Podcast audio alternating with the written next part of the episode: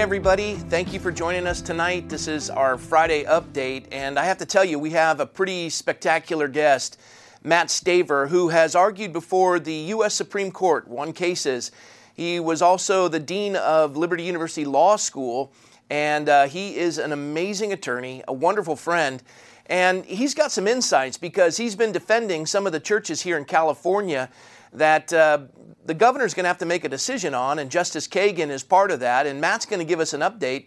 In addition, uh, midnight on Wednesday, I think it was, the U.S. Supreme Court ruled five to four in regards to uh, churches in New York, and Matt's going to give us an update in regards to that and how it affects us, and especially for all of our local churches here in Ventura County, including us. Uh, what does the governor have power to do, and where's he overreaching, and what are we going to face as a state, and how strong is the First Amendment? These are all questions that Matt's going to help us answer or at least look into and have some insight. And in addition, I'm going to ask him some questions in regards to what's going on in Georgia and Pennsylvania uh, as he has the legal mind to be able to discern kind of what they're facing and how laymen like us can figure it out. So we're in for a treat. So stick around. Here we go. Please welcome my dear friend, Matt Staver. Hey, Matt. Good to be with you, Rob. You too. Matt, uh, you probably heard the introduction. You, you, you, know what it is we're, we're looking towards, what we're pushing for. Uh, as you know, uh, and you've been helpful with, with our legal team, you know we're up against it here in Ventura County. We've gone before the judge. They've got a uh, emergency temporary restraining order. We're getting fined every Sunday. Um, they've put us in the perpetual purple zone. We haven't had a death in our county in over 14 days. I, I, haven't checked today, but as of yesterday, Thanksgiving, we haven't had a death in actually over 14 days. Uh, hospitals aren't being overrun, ventilators are plenty, but we've been doing unbelievable amounts of testing. We're supposed to average 150 tests a day in Ventura County, but the medical officer has been pushing all the physicians to test everybody. So we're, we're pushing 500 tests a day, which is far beyond the number necessary. And that, of course, that's giving uh, positive results, not positive cases, but positive results that keeps us in the perpetual purple zone, which is destroying our businesses, shuttering our churches, keeping kids out of school, devastating our community and our economy, emotional uh, consequences, all, all, of the things that we're facing are, are awful. The psychological ramifications. Matt, you know. And, no. and now you're working in California, defending uh, Pastor Che Ahn and an, over 100 other churches, I believe. And with this ruling, I think it was midnight on Wednesday, uh, with that ruling, the five, five to four ruling at the United States Supreme Court in regards to the churches in New York, uh, how does that affect California? You're on the cutting edge. Your case is going before Justice Kagan. Uh, fill us in, Matt, if you would. Tell us your insights, how that affects us as a community all of that. You, you got great insights, so please take it over. Oh, well, thank you, Rob, and it's always good to be with you. And uh, you are an inspiration to me and so many other pastors all over the, the country and, frankly, around the world. Your story of courage, of standing against these unbelievable restrictions. You know, I said earlier this year that I, I'm very careful about using the word persecution because we work with persecuted Christians around the world and we've seen, we know what real persecution is, where people lose their businesses, their right. lives, their churches are shut down, they go to jail. And so we've always had, you know, we've had discrimination in the United States and we border on persecution in some cases. But I think what we've done this year is cross the line from discrimination to persecution. And when when you're in a state like yours and in a county like Ventura, where you are located, and so many other churches throughout California, and it is criminal up to a year in prison for attending church, even two people meeting together in a church or even having a Bible study or worship in a condo, apartment, home. And that's criminal. I think we've crossed the line from discrimination to persecution. So these cases should be very simple. Yep. Back in 1947, the U.S. Supreme Court in the Everson case said that the Establishment Clause of the First Amendment means at least this that the government cannot force someone to attend church nor stay away from church against their will. And that's exactly what we have happening. So, what happened on midnight, the Thanksgiving Eve at the U.S. Supreme Court is a welcome relief. It's a 5 4 opinion. It's what's called an emergency injunction pending appeal. It comes out of New York. It involves uh, some Catholic churches and dioceses and some synagogues. And in that particular case, they don't have as bad of restrictions as what we have in California. They're bad. They're awful. I think all of these restrictions against churches are unconstitutional in terms of micromanaging how you can worship, when you can worship, how many people you can worship in, despite the size of your building. I think all those are unconstitutional. But California, by far, has the worst restrictions of any state, has had since uh, these no worship zones, the so called tier one or purple zones that you're in, and so many others. But this case out of, Cal- out of New York, five to four, it's a great decision. And this is because of Justice Amy Coney Barrett. She was part of the majority, and uh, Roberts dissented, but he didn't have Ginsburg to give him that fifth vote. So he's now in the minority. And these justices not only ruled on the high bar that you have to cross for an injunction pending appeal, because you're asking the Supreme Court to jump in while the case is on appeal and make a decision that is going toward the merits, whether your likelihood to succeed is high, and consequently, it's a high bar.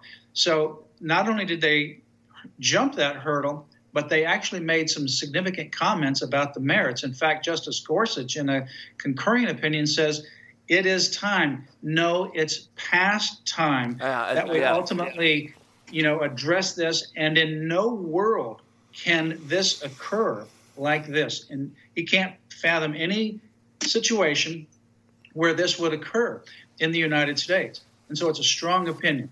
Now, uh, Rob, as you know, we represent Harvest Rock Church, and that's in Pasadena. It has several campuses uh, in the LA and uh, Corona area and other places in that region. But we also represent Harvest International Ministry, which has 162 churches throughout California and 65,000 worldwide. Right. So about 170 churches altogether, and they're in all the different uh, areas throughout California.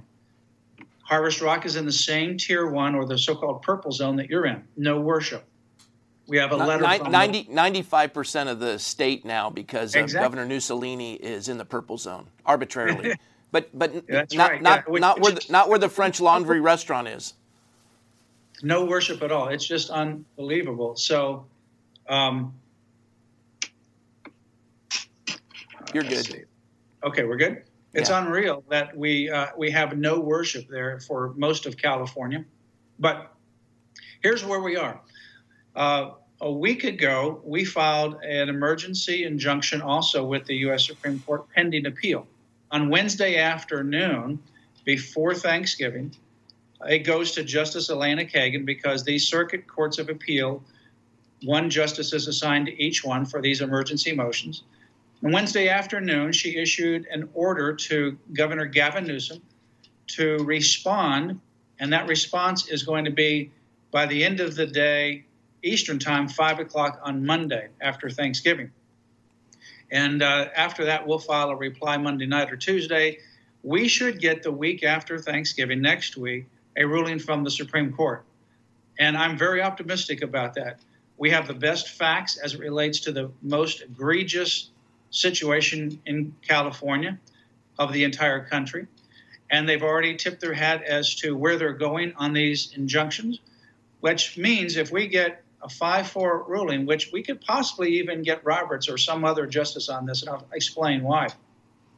And that is, uh, if we get, get at least a 5 4 ruling, that's not only going to affect our 170 churches, it's going to stop Newsom and it's going to benefit your situation, also John MacArthur, all the churches throughout California, and put a stop uh, to this dictatorship that uh, Newsom has implemented. Yeah. Yeah, I, what I was alluding to earlier, I don't know if you caught it, but he, he puts us in the perpetual purple zone with these, uh, you know, unattainable uh, metrics. Yeah. And, and then he goes out and enjoys, you know, dinner on the taxpayer dollar with 22 people, shoulder to yeah. shoulder, no masks. Uh, 15 $15,000 bar bill, Matt. And, and it's a three star Michelin restaurant. And it was on our dollar, and he's laughing at us. And yeah, he's laughing. And, and the tyranny and the hypocrisy, you know, I people are getting sick of it, and the churches are suffering. You know, our I sent you a copy of the letter from our local churches, who, you know, they have they have been doing their best to comply, and and they haven't been. They're not. They're, they're my friends. They haven't spoken out against me. Um, they haven't taken the course that we've taken. But now they've put together an appeal to the supervisors asking if they take them out of the purple zone into the red zone because we're in, we're in uh, November coming into December and they're making them meet outdoors. It, it's unconscionable. And these churches yeah. are, are dwindling and struggling, and their budgets have been devastated. Yeah. Um, and, and I sent you a copy of what they were requesting. Can you maybe help out some of these local pastors, these congregants, and not just here in Ventura, but across the state, really how to approach this if, if, if from a, an attorney's perspective? Rob, I looked at the letter, and uh, what they are proposing to the governor, I would strongly recommend that they not do. They are proposing to be subservient to the government. They're proposing that churches register and that they get approved essentially, that they come up with a particular plan, and that they do all these other draconian acts. And if there's one person that is supposedly traceable to the church, then I assume that that church would stop meeting. One person. Now, you know, we're litigating in other places as well. For example, in Colorado, the public health office there of the state says, and it's true everywhere, you cannot definitively determine the origin of COVID because people go to grocery stores, they go to big box centers, they right. go to restaurants, they go to work, they walk, they do all kinds of things. You have no idea where someone contracted COVID. There is no possible way on earth you can definitively say they contracted it at this church or some other place. And so, if some government bureaucrat wants to close your church under that proposal that these pastors are doing, they can say, well, there's one person that tested positive or was in contact with someone who tested positive and therefore your church closes. That's not the position of the church. In fact, that sounds more like what happened in communist Romania. We represent some pastors from former communist Romania, and they've been there, they've done that. They've seen how the government wants and sometimes how pastors want to negotiate with the government and compromise, and it never works. They ought to be doing a very strong stand like you're doing and so many others are, are doing around the country and certainly even in California, like Pastor Che. Uh, but they should not do this letter. I strongly counsel against it. And by the way, they're wanting to go from tier one to tier two, and they think they're going to be okay in tier two. Well, tier two is 25%, but no greater than 100 people, no matter whether you have a 5,000 seat sanctuary. Now, when you get into tiers one, it's no worship, but you can go to a laundromat for several hours and there's no social distancing or other kinds of requirements there. You can sit in the laundromat for hours. You can be in other places uh, for hours with no requirement on numerical numbers. In tiers two and tiers three, you get into uh, places where those tiers would be gyms, and you get into theaters, and you get into um, museums, family entertainment centers, destination centers, swap meets, and so forth. And in every one of those, tiers two and three, there is no numerical cap on those. So there is a numerical cap in tiers one of zero, in tiers two, 100, in tier three for churches, 200. But when you get into tiers two and three, there's no numerical cap for these other places that I've mentioned. And these are places where people would gather. Right. In fact, you know, if you're going to be, uh, Rob, uh, feeding people, if you want to shelter them overnight in your church, you have no numerical cap on that. If you want to feed them, the, the hungry, no numerical cap. If you want to engage in secular counseling in your church, such as helping people find unemployment, disability benefits, no numerical cap, no percentage cap either. But as soon as you switch over to having a worship service, Bible study, these restrictions come in. So it's very clear what the governor is doing. He's restricting the free exercise of religion. is unconstitutional. I would say uh, wait for some few days. I think that we will get a good ruling from the U.S. Supreme Court, and you're not going to have to bow down yeah. to Governor uh, Newsom's dictatorship and his draconian orders. That's Matt, what my prayer is, and I think that's where we're going. Amen. Matt, with uh, with some of these shepherds, and, and I'm this is assumption on my part. I, I haven't had a chance to communicate with them, and that's that, that's my fault, not theirs. Um, it, maybe, and I'm again, I'm just assuming, but maybe they've got an elder board that uh, is pushing towards this uh, kind of meek approach to beg the county supervisors or the governor to allow them to move into the tier red zone. Um, maybe that that uh, elder board is concerned about liability, and you kind of touched on that when you said there's just no possible way. Yeah. Uh, with and we and we know the the severity of the virus, or I should say, even the lack of severity of the virus for a, a large portion of the population. But 65, 70, and older with comorbidities, it, that's, that's serious, and those folks need to stay home. And we've gone through all that. And, and even with the censorship and the narrative of the press, most everybody's aware of that. At least I'd hope so. But these elders are probably concerned about liability. Uh, can you, you sage the concerns of the pastors and maybe even the elders so they can realize that this is not the approach they need to be making? Yes, I don't think that there's any. I mean, that's not to say somebody can't sue you. They can sue anything that that moves, but that doesn't mean you're going to uh, uh, lose that case. Uh, so I can't say you'll never get sued. You could be sued because somebody doesn't like you, and obviously we, we've encountered that with yeah, the zoning. I've enjoyed that. that yeah. that we just went through with your zoning issue. Somebody didn't want a church in uh, the former YMCA building. Well, you know, after a few years of litigation, they lost that. So they can sue. It doesn't mean they're going to win. That's that, uh, Matt. Matt, that's case, Matt. Congratulations on that, by the way. That that's that's two lawsuits that we've won, and you and Bob Tyler, you're you're you're awesome. So thank you for blessing Godspeak and yeah. Well, thank you, and and Bob Tyler did a great job on that as well. But in this particular case, I don't think there's any ability to trace causally that you contracted COVID at this particular location. As I mentioned earlier, you know, the health uh, public departments say that they can't definitively trace this, and there's no re- no wonder why. Not just only COVID, they can't trace any communicable disease to particular locations. They have a very difficult time doing that, uh, whether it's uh, this kind of communicable disease, such as the the virus here, or you know H1N1 that we used to have, and other things that we that we have, different kinds of um, respiratory conditions. You can't really trace, and the reason is the only way you could do that is if somebody was in a bubble at home and they didn't even ride to church with some other person. They didn't get mail in their home. They didn't uh, order uh, material from Amazon.com. So nothing's coming into their home. Nobody's been in their home. And they ride in a bubble to church. And that's the only place they go. But then how are they going to get their food?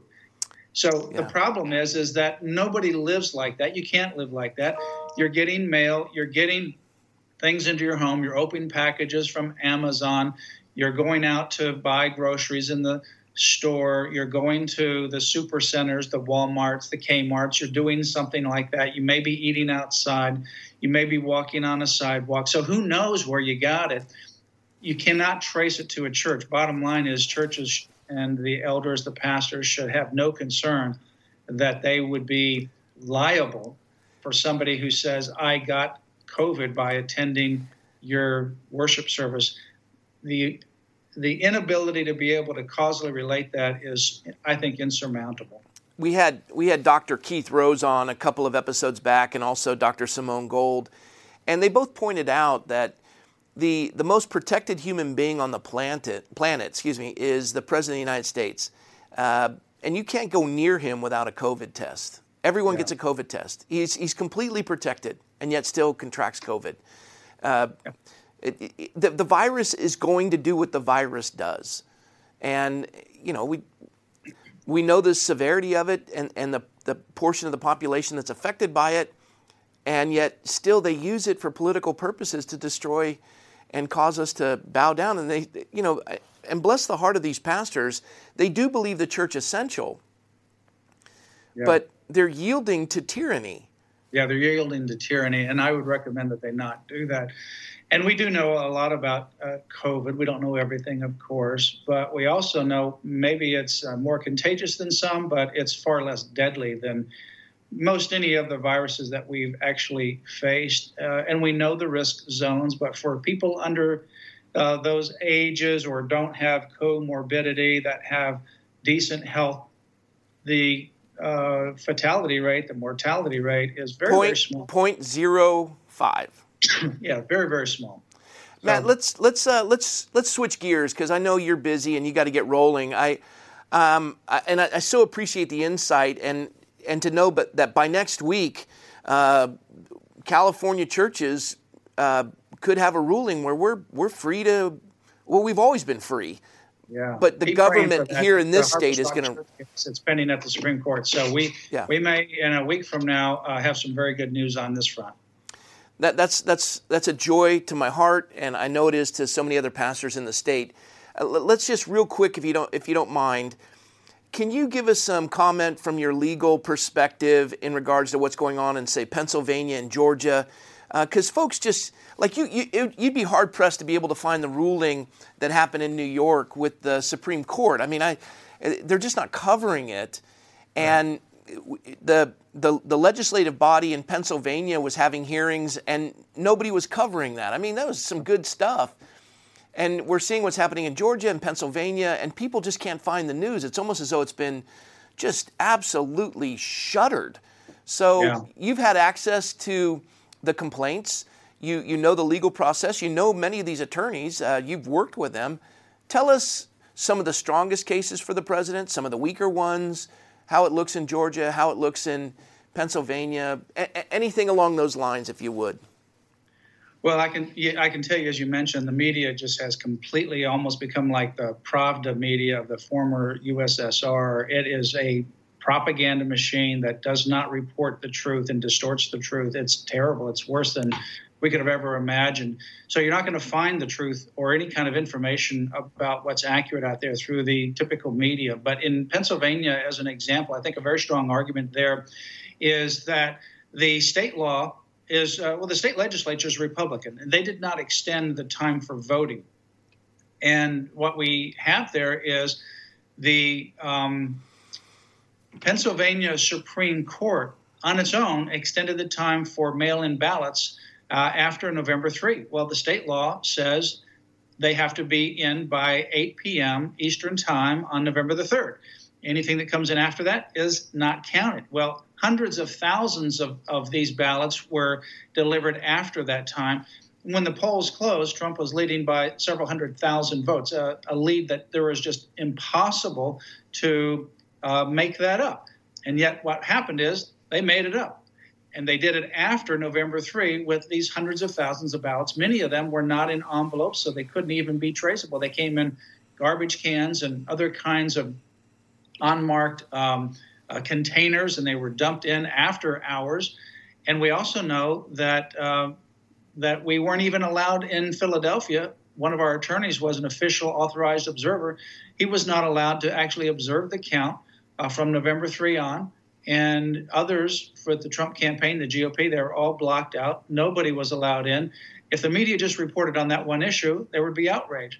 But that one case of whether or not you can extend the election when the legislature has the sole prerogative to set those times, and they said 8 p.m. November the 3 is the deadline. That can't be just unilaterally extended by a court. That's a whole different a different branch of government that didn't have the authority to do it. That one issue alone at the U.S. Supreme Court could ultimately invalidate all these hundreds of thousands of mail in ballots that came in after 8 p.m. on November the 3rd. And that's not a lot of uh, factual development, that's just a pure issue. Then you just have to locate those mail in ballots. And in some of those cases, the mail in ballots have been segregated. Philadelphia did not. So we got a problem there with that particular city, and that's the big Democratic stronghold. I think that's a very strong case. Now, we know, for example, something similar happened in Georgia. Sidney Powell has filed a complaint, 110 pages, I believe, with lots of exhibits. And uh, she has affidavit after affidavit talking about all these people witnessing the same thing in these different precincts. And what are they witnessing? They're witnessing uh, these hundreds of ballots, these large amounts, thousands of ballots coming in after the election. Uh, some of those are in the uh, Trump column or the Trump container. And these people are just taking them out and sticking them over into the Biden container and counting them as Biden votes. And they did that over and over and over again in precinct after precinct. I think uh, that is quite widespread in Georgia. We also know, for example, going back to Pennsylvania, in Antrim County, Pennsylvania, Dominion software was used, and that's where 6,000 votes that were for Trump were given over to Biden. And the only way that they found that is there was some manual review of an abnormality, and they found it. And so they reattributed them to Trump. But that's the Dominion software, and that's what is a major problem uh, right now. Uh, 40, um, 28 states, 40% of all the people who voted in the United States voted on Dominion software. I've got an affidavit from a person who now lives in Texas, but was in Venezuela when the Dominion software program with Smartmatic was actually developed, and he saw real time it changing votes not only for Hugo Chavez, that's what it was designed to do, to keep these dictators in power, but also for Maduro, who was well behind his opponent. And Maduro was picked by the communist Marxist regime to be the you know, they wanted him to win. And so he ordered the online reporting to shut down in the afternoon, two o'clock in the afternoon. Sounds very similar to what happened in these states where the reporting just shut down. And then they reprogrammed the Smartmatic software and then went back online. And he ended up making up a huge deficit and winning by 200,000 votes uh, across Venezuela and it was because of the Smartmatic software that has been exported to other Marxist countries.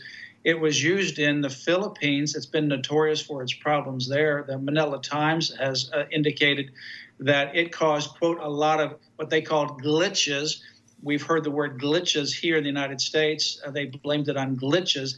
And he said, the Manila Times said nobody would want to use this software because it had it was fraught with all of these irregularities. Well, how did Dominion connect with Smartmatic? Smartmatic, when they were in the Philippines, I believe it was in uh, 2013, they ended up, uh, or maybe a little earlier when they had that election, uh, Smartmatic asked Dominion to come in to help them. And so Smartmatic and Dominion worked together. Dominion then, supposedly, according to Smartmatic's lawsuit that they filed uh, not recently against Dominion, stole the Smartmatic software, and that became the operating system of Dominion. And that's what's used here in the United States by these Democratic uh, operatives who are controlling Dominion and are very much anti Trump. So there's a, a, big software issue, but there's some big irregularities. If you take Michigan, for example, one of our former attorneys, who's now a law professor in Virginia, she graduated from high school in Michigan. And she heard about women who formerly lived there being registered under their maiden names and lo and behold, she found that she was registered under her maiden name in the county where she lived until she moved out at the age of 17. So she never was registered in that county. That's where her parents live. And uh, she has been registered as a Democrat under her maiden name. She posted that information on social media. Other classmates, other female classmates, one who lives on the Air Force Base in Alaska, also found out she was registered in Michigan under her maiden name. Other female classmates that are still in Michigan are not so registered. So you can see there's a pattern trying to find women who no longer live in Michigan to register them under their maiden name and vote. And that's what happened. We also have discovered in going back to Pennsylvania 1601. Get this. We heard stories about dead people on the on the ballots, on the registration. Well, we did our own research. We found 1,601 people from the ages of 100 plus to 202 years of age registered to vote in Pennsylvania. These individuals have all uh, requested ballots. All of these that I'm talking about have requested mail in ballots, and almost every one of them returned the mail in ballots in time for the November 3 election. So they're not just registered, but they've requested ballots, and almost every one of them returned the mail in ballots as well. That, and that's, that's, in, that's in Pennsylvania. We have firsthand information on that. That's like uh, that's a biblical proportion when the temple temple was torn, uh, when Jesus rose from the grave, and then the dead rose and wandered the streets. Uh, that's that's pretty uh, that's pretty amazing. People, uh, were born in the 1800s. Yeah, like I'd like to go ask him some questions and get some. 202 years of age, and they requested a ballot. So you know, I wanted to find out. Well, are these people are these just bad lists that they just never cleaned up? But these are not only bad lists, but they're active list of dead people because they're requesting mail-in ballots and they're returning the mail-in ballots. That's just crazy. Yeah. Well, Matt, so uh, a, a, strong case in Pennsylvania in regards to the fact that the legislature makes the laws, not the the state supreme court. And Justice right. Alito saw that. He shut it down. He said those ballots were not acceptable. And though they kind of threw them all into one pile, so you couldn't, you know, tell what was what. Um, there's there's still a strong case in that regard in Pennsylvania uh, beyond what uh, Mayor Giuliani and Jenna Ellis and the others are putting together, that one's pretty strong. And then that's pretty strong because yeah. that's a straight legal argument and doesn't have to go into all the facts and so yeah. forth. Straight legal argument, and Alito's already issued an order from the Supreme Court that all those ballots that came in after November 3 at 8 p.m. have to be segregated.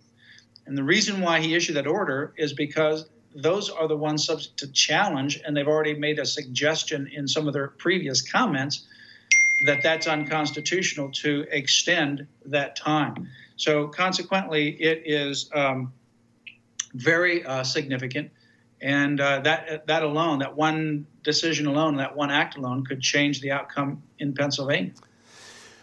Well, uh, great insights, so appreciative, and especially given some uh, light on what the Supreme Court ruled uh, midnight on Wednesday, uh, the eve, I guess, of Thanksgiving. And, and Matt, we're, we're going to be on the edge of our seat uh, for next week uh, when Justice Kagan moves in regards to your case. And we'll be praying because we're all in this together and so grateful for your tenacity and your, your fervency to, to see this resolved and, and to protect the First Amendment. Matt, you're a great friend and a blessing. And uh, if you don't mind, next week when we get news on that, we'll have you back yeah. on and let everybody know where we are with this. Absolutely. I'll be happy to do that. Well, I know you're busy, so I'll let you go, but God bless you and thank you for this last minute get together and uh, keep fighting the good fight and bless you, Matt. Oh, and God one bless. last thing. Tell everybody how they can uh, support Liberty Counsel. I, I, want them to know because you do what you're doing for Che On pro bono. Pro I mean, bono. you're yeah. These Absolutely. tell them, please. Well, we, you can go to our website, Liberty Counsel's website, lc.org. lc.org is our website. So you can go there for more information. You can donate online as well. lc.org. Well, keep it up, Matt. Bless you, and thank you for everything. Thank you. God bless. See ya. Well, that the, the great Matt Staver, uh, such a blessing to have him with us. And uh, you got some insights on the recent Supreme Court uh, ruling in New York, what we're facing here in California as early as next week. Uh, Justice Kagan's going to have to put it to Governor Newsom. He's going to have to respond. And uh, all these churches are waiting on bated breath to find out if uh, the Supreme Court is going to, well, they will continue to uphold the First Amendment. we've got a five to four ruling. and Justice Roberts is no longer relevant. Um, just so tragic that that man could have could have ruled uh, according to the Constitution as when he was going through the process uh, when Bush put him up there and appointed him. He said he was a constitutionalist. That's that's not what we've seen from the man, but uh, I am caution, uh, cautiously optimistic. I am very cautiously optimistic so stay the course, be encouraged, folks, and we'll keep you up to date. And I'm going to bless you with number six and then we'll see you tomorrow. May the Lord bless you and keep you. May the Lord make his face to shine upon you and be gracious to you. May the Lord lift up his countenance upon you and give you peace. So, with that, we'll see you tomorrow. God bless you all. Good night.